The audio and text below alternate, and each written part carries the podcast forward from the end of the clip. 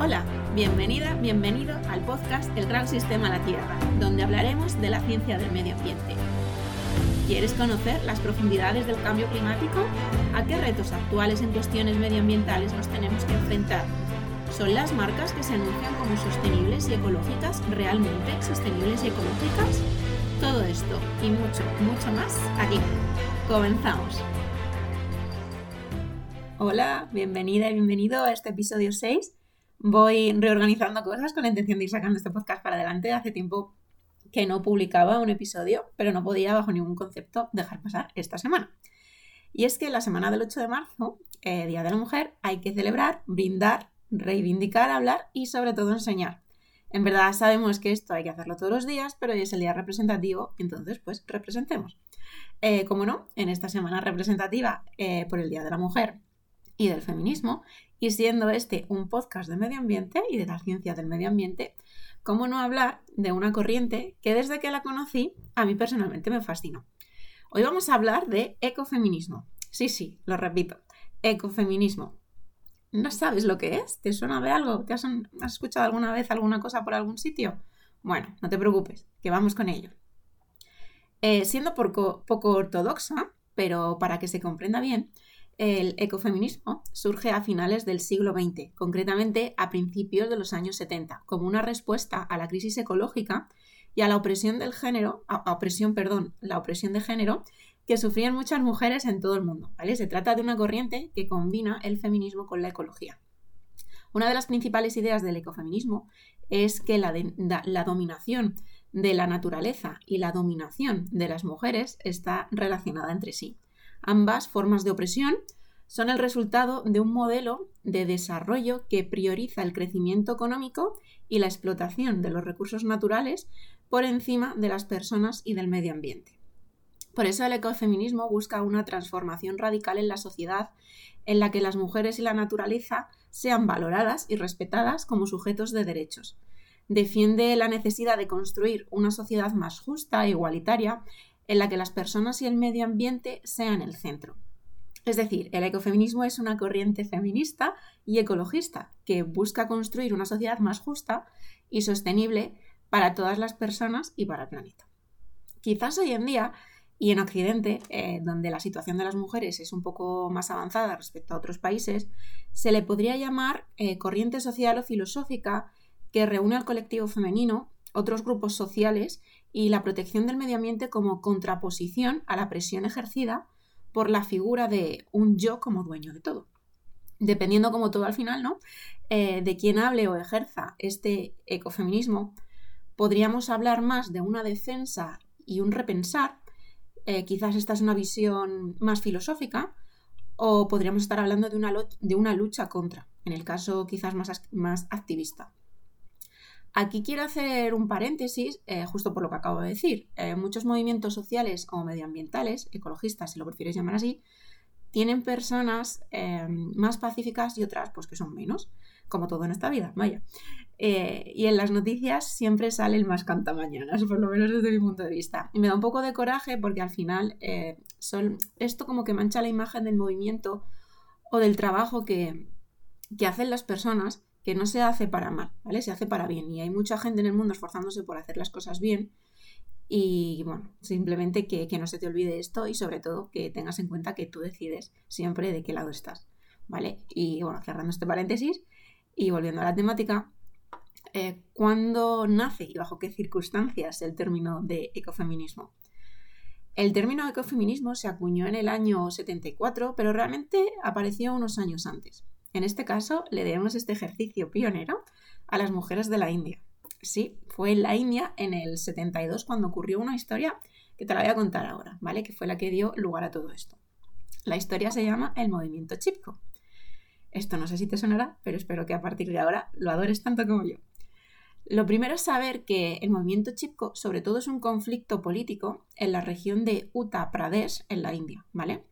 Y ocurre que la gente que vivía en esta zona eran sobre todo campesinos y campesinas que vivían en aldeas rodeadas de bosques y en su mayor parte se abastecían de la agricultura y la ganadería.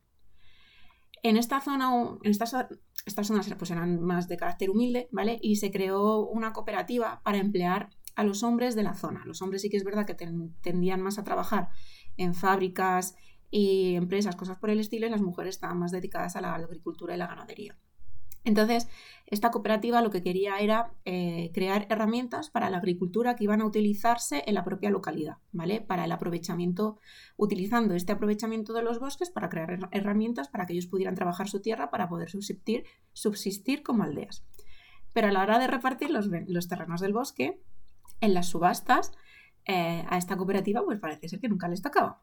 Básicamente era que si pedían 10 fresnos, el departamento de Montes les decía que no tenían, pero que sí que tenían 300 para una empresa llamada Simon Company, que solo con el nombre seguro que sabes que de la India no es. Y la cooperativa pues tuvo que cerrar. Igualmente, eh, no lo volvieron a intentar unos meses después con la intención de crear una fábrica de producción de resinas y trementinas. La trementina, si no sabes lo que es, es un disolvente orgánico que se produce a través de la resina. Pero el departamento de Montes parece ser que les estimó un poquito, porque la salvia que les tenía que llegar, ¿vale? Para la producción de resinas y trementinas, fue mucho menor que la que habían pagado. Entonces, al final, lo pagado por lo servido, pues les salía un dineral y tuvieron que volver a cerrar. Realmente los trabajadores empezaron a manifestarse contra el gobierno, eh, bueno, realmente contra el departamento de Montes de Uttar Pradesh, en plan, oigan, ¿qué, está pasando aquí? ¿Sabes? Que, y fueron los inicios de este movimiento. Básicamente empezaron a impedir que la Simon Company pudiera talar los árboles que el departamento de Montes les había vendido. Y entonces aquí fue cuando empezaron eh, las negociaciones. En vista de lo visto, el departamento de Montes le ofreció a la cooperativa, vale, vale, vale, os pongáis así, te doy un fresno, a cambio de que le dejes a la Simon Company talar el resto. Y dijeron que no, ¿sabes? Que, que, que, que no. Entonces dije, dijo el departamento de Montes, vale, pues te ofrezco dos. Y volvieron a decir que no. Entonces dijo el departamento de Montes, pues te ofrezco tres. Y volvieron a decir que no. Y así fueron subiendo el número de árboles hasta que llegaron a los diez fresnos, que era realmente lo que habían pedido al principio de todo esto. Pero parece ser que les debieron de decir también que no, porque finalmente el departamento de bosques anuló la venta del terreno a la Simon Company. Pero aquí no queda todo. El departamento de, el departamento de Montes, que tonto no es, le dijo a la Simon Company, ojo, no pasa nada, que nos vamos al otro lado del valle que también hay árboles. Eh, claro, ¿qué ocurrió mientras tanto? ¿Vale? ¿Qué había ocurrido sobre todo? ¿Qué, es lo que realmente cambia la, historia? Pues es que en algunas de las aldeas eh, lo habían perdido todo, porque había habido lluvias monzónicas que habían generado inundaciones y el desbordamiento del río, ¿vale? Entonces el suelo quedaba, después de la tala de los árboles, el suelo que quedaba era un suelo de tierra compacta, no infiltra el agua de la lluvia y más teniendo en cuenta lluvias monzónicas, ¿vale? Propias de la zona. Em, esto ya son principios de ecología básica, lo que te cuento. Entonces, un suelo desnudo, sin vegetación, es un, suelo, es un suelo que no absorbe agua. Abro paréntesis de nuevo, porque es que esto nos pasa con frecuencia en el Mediterráneo, con las lluvias torrenciales. Eh, lo habéis visto en las noticias, seguro, ¿vale? Y ya cierro el paréntesis. Entonces, las lluvias monzónicas y las inundaciones, eh, con las inundaciones muchos campesinos y campesinas habían perdido sus casas, sus cultivos, su, ganadería y en definitiva pues lo habían perdido todo. Y en este caso, las que se encargaban de la agricultura y la ganadería, como decía antes, eran generalmente las mujeres, mientras que los hombres trabajaban en los talleres, ¿no? De ahí el hecho de que se necesitase abrir esta cooperativa. Entonces, fueron las mujeres las que no podían encargarse del sustento familiar o sea, de dar de comer a la familia eh, con la agricultura y la ganadería, las que corrieron la voz de las dificultades que estaban pasando para levantar de nuevo todo eso después de las inundaciones. Entonces, hasta ahora el movimiento era una lucha más por los problemas laborales de los ciudadanos, pero tras las inundaciones del Monzón, las cosas cambiaron un poquito, a ser una lucha por la supervivencia y a estar más encarnada quizás por las dificultades de las mujeres para sacar adelante sus hogares. Entonces, el departamento de Montes, con todo esto, eh, ofreció la friolera de 2.500 árboles a la Simon Company del bosque de Reni. Este bosque de Reni estaba junto al río Alaknanda, que era justo el mismo río que se había desbordado, eh, pero en otro lado del valle. Entonces, eh, ya sabiendo lo que había pasado, las mujeres de la zona colindante a este bosque de Reni, encabezadas por Gaura Devi, que pertenecía, pertenecía a la aldea de Lata, cuando llegaron los trabajadores a talar sus 2.500 árboles, de la Simon Company, eh, pues estas mujeres decidieron abrazarse a los árboles y dijeron que ahí no se talaba nada, por, lo ¿por qué no? ¿Por qué no se talaba nada? Eh, también creo que es interesante mencionar, ¿vale? Que eran seguidoras muchas de ellas de Mahatma Gandhi, que por si no te acuerdas bien, Mahatma Gandhi fue político, abogado, activista pacífico eh, de la India, que trabajó por la independencia de la India de las colonias británicas, ¿vale? Entonces, realmente, seguidoras de Gandhi, sabiendo lo que había pasado en la zona, mm, se abrazaron a los árboles y dijeron que ahí las excavadoras y los trabajadores que no pasaban fue un entre, por lo que, por lo que se puede leer en algunos escritos y tal, eh, realmente parece ser que fue un enfrentamiento tenso, ¿vale? Como que hubo un poco de apuntamiento de armas y todo eh, por parte de los trabajadores a las mujeres que se habían abrazado a los árboles, pero que finalmente no llegó a más, ¿vale? Solo fue, solamente fue el susto. Pero claro, este enfrentamiento eh, llegó a oídos del gobierno, es decir, que escaló por encima del departamento de Montes de Uttar Pradesh y el gobierno ya creó un comité de expertos para estudiar este caso. Y este comité anunció dos años después, ojo, que el bosque de Renite era una zona ecológica importante y que no era buena idea talar los árboles. Entonces el gobierno prohibió la tala de árboles en una superficie mayor de 1.150 kilómetros cuadrados en esa zona del bosque de Renite. Claro, ¿qué pasó después? Que se corrió la voz. Y las mujeres de los valles colindantes eh, siguieron con este movimiento de abrazarse a los árboles para impedir que los talasen. Y claro, la palabra chipko significa abrazar, por esto es el movimiento chipko. Bueno, eh, y es importante también que a partir de este momento las mujeres comenzaron a gestionar los bosques y si bien antes las mujeres no participaban en las decisiones de gestión de las aldeas, ahora las mujeres empezaron a ser invitadas porque el aprovechamiento del bosque era importante para el sustento de las aldeas. Y así es como se creó este movimiento chipko y el ecofeminismo que trascendió mundialmente eh, llegando dos años después a Europa. Hay una cosa que creo que es interesante tener en cuenta. No se menciona en nada que yo ya he leído, eh, ni ahora ni en otros momentos de mi vida cuando he buscado información sobre este movimiento, pero que creo que es interesante eh, conectar, ¿no? Que por lo menos yo de alguna manera conecto. Y es que Uttar Pradesh es una zona cercana al Himalaya, eh, pero perteneciente a la India, ¿vale? Las religiones mm, con ese territorio son hinduismo, budismo y jainismo.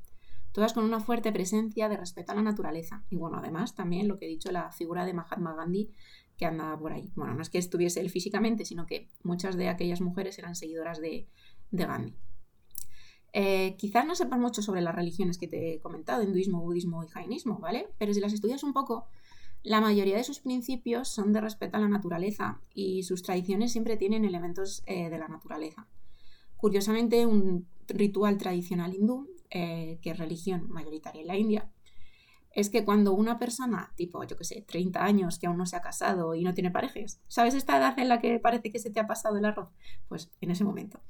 Eh, pues eh, pueden casarse con un árbol con intención de deshacer la maldición de no poder casarse, ¿vale? Y no se lo toman a la ligera, no es como, ah, me casa con un árbol. Mm, es un compromiso que se toman en serio, ¿vale? Y esto, esto ya es cultura y tradición de ellos, ¿no? Quizás no tenga sentido para nosotros, eh, pero bueno, su cultura y su tradición.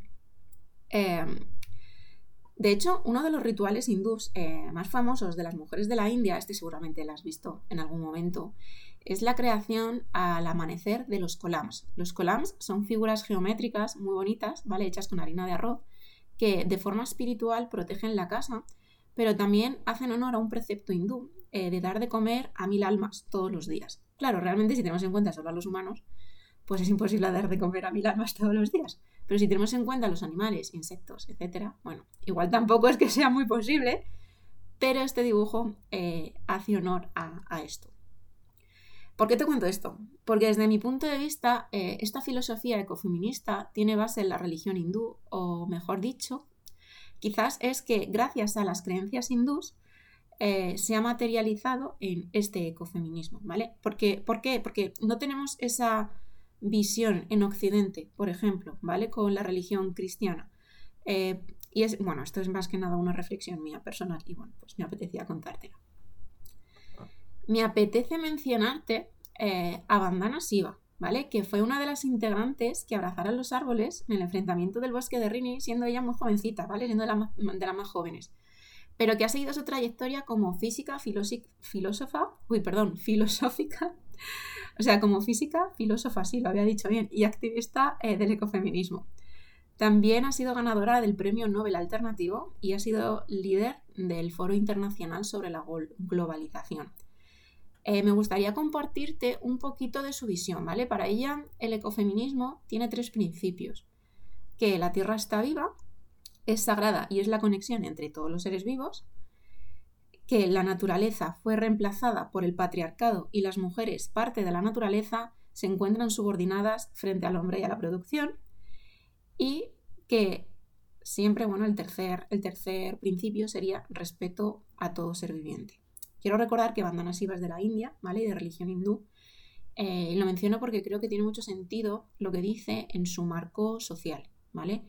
Igualmente me parece muy certera porque una de las frases representativas de Bandana eh, que explica, eh, o con lo que explica que es el, el ecofeminismo es la siguiente. El ecofeminismo es la convergencia de la ecología y el feminismo. La ecología dice que no se puede destruir los fundamentos ecológicos a través de los que sobrevivimos, y el feminismo recuerda que no hemos nacido iguales, pero que formamos parte de la misma especie. Así, el ecofeminismo es realmente la filosofía de toda sociedad duradera. Desde mi punto de vista, una conciencia sobre el medio y sobre sí mismas que me parece muy interesante. También otro, otro punto de vista eh, que me gusta mucho es que las mujeres siempre hemos estado eh, ligadas a la naturaleza, compartiendo el dar a luz con los animales, es decir, mm, esa parte de creación de vida, así como la tierra es la que sostiene la vida. ¿vale? Entonces también argumenta Dandana Siva que nuestro objetivo debería ser aumentar la riqueza de la vida y no saquearla a la velocidad a la que lo hacemos. Y bueno, esto es lo que nos cuenta eh, esta mujer con su historia, ¿vale? Ahora, ahora bien, ¿cómo están las cosas por Occidente en cuestiones de ecofeminismo? En Occidente se puede sostener la idea filosófica de que el ecofeminismo es un repensar de quiénes somos nosotros como humanos, cómo nos definen nuestros roles de género y qué relación tenemos con la naturaleza, sobre todo en este siglo que es el siglo del cambio climático. Pero sobre todo es una corriente que no es que reivindique una no es una reivindicación económica, sino más bien de una calidad de vida que busca un medio ambiente más limpio y relaciones menos jerárquicas. Voy a mencionar a Alicia Puleo, que es doctora en filosofía eh, por la Universidad Complutense de Madrid y titular, y titular de Filosofía Moral y Política en la Universidad de Valladolid, y también es pensadora ecofeminista.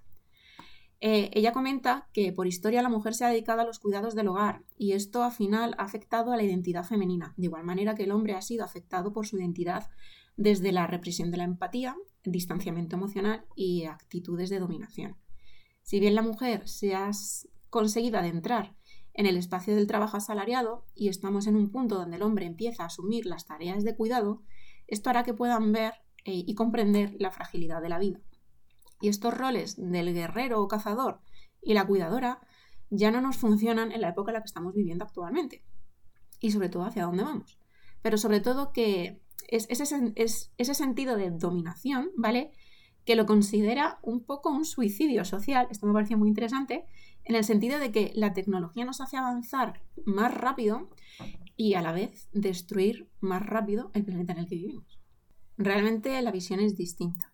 Si tuviéramos que coger una idea principal, que al menos a mí me interesa que te lleves de este episodio, es que mm, sobre lo que es el ecofeminismo, quiero decir, es que yo diría que es el empoderamiento de la mujer a través de la protección y, la, y la gestión del medio natural.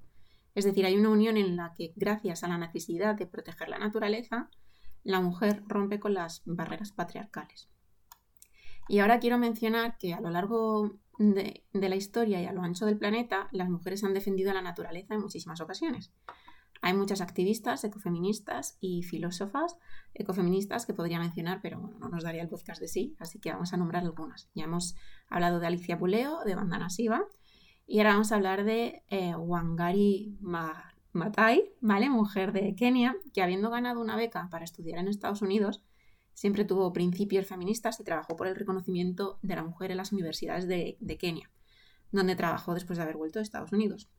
Eh, realmente esta mujer hizo muchas cosas, pero quizás lo más llamativo fue que ganó el Premio Nobel de la Paz por crear el llamado, el llamado movimiento del Cinturón Verde de Kenia, ¿vale? que fue una acción de lucha contra la desertificación de Kenia, plantando árboles por parte de las mujeres, además eh, que bueno, recibían un salario por ello. Y así pues abordó las dos situaciones, la ecológica de la desertificación y la de la visibilidad y empoderamiento quizá de esas eh, mujeres de Kenia. Tenemos también el caso de Wainona Daluk, ¿vale? que es indígena de los Estados Unidos, que peleó toda su vida por preservar las tierras de los indígenas indios eh, de Estados Unidos y por sus derechos humanos. Eh, tenemos también a Berta Cáceres, que fue líder indígena lenca en Honduras y fundó el Consejo Cívico de Organizaciones Populares e Indígenas de Honduras, ¿vale? que abreviado sería el COPIN.